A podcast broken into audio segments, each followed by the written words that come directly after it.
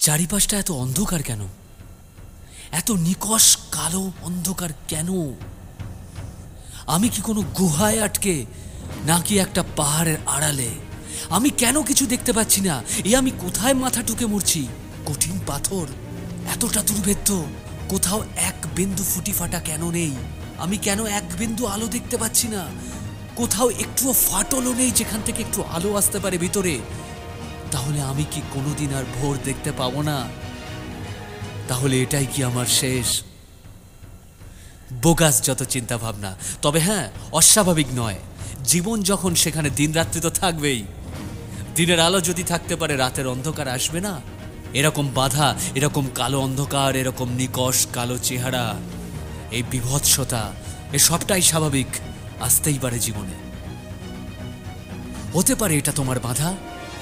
চলার পথে বাধা তো আসবেই। যত বড় চিন্তা, যত এগোনোর চিন্তা, তত বেশি বাধা।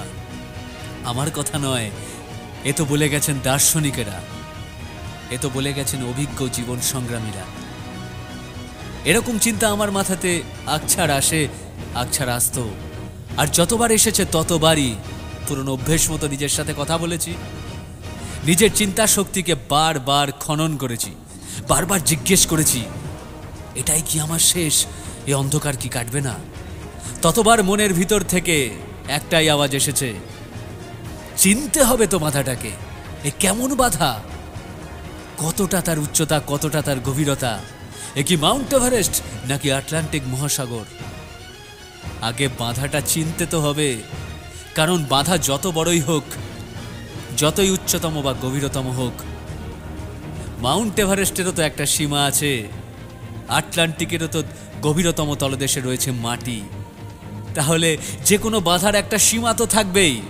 এটাই তো পরীক্ষা যে আমি এই বাধাটা টপকানোর জন্য আমার ভিতরের ইচ্ছা শক্তি এবং বিচার বুদ্ধি এবং বিশ্লেষণ ক্ষমতাকে কাজে লাগিয়ে বুদ্ধির দাপটে কবে সেই বাধা চিড়ে টপকে সামনে বেরিয়ে আসব।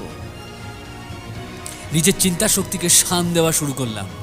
অস্ত্র হলো সেই স্কিল।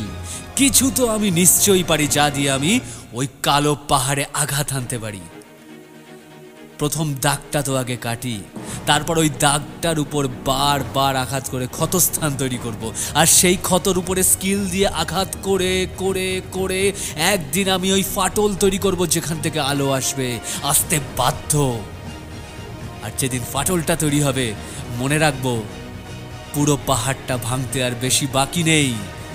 এভারেস্টের চূড়ায় পৌঁছতেই হবে। আর আটলান্টিকের গভীরতম তলদেশের সেই মাটিটা ছুঁতেই হবে। কারণ আমার মন্ত্র একটাই, আমার ইচ্ছা শক্তির একটাই মন্ত্র, আমার বিশ্বাস। আমি হারতে পারি না কারণ আমার হারানোর কিছু নেই। আমি হয় জিতব, নয় কিছু শিখব। আর যখন শিখব, তখন তো ডেফিনেটলি জিতবো।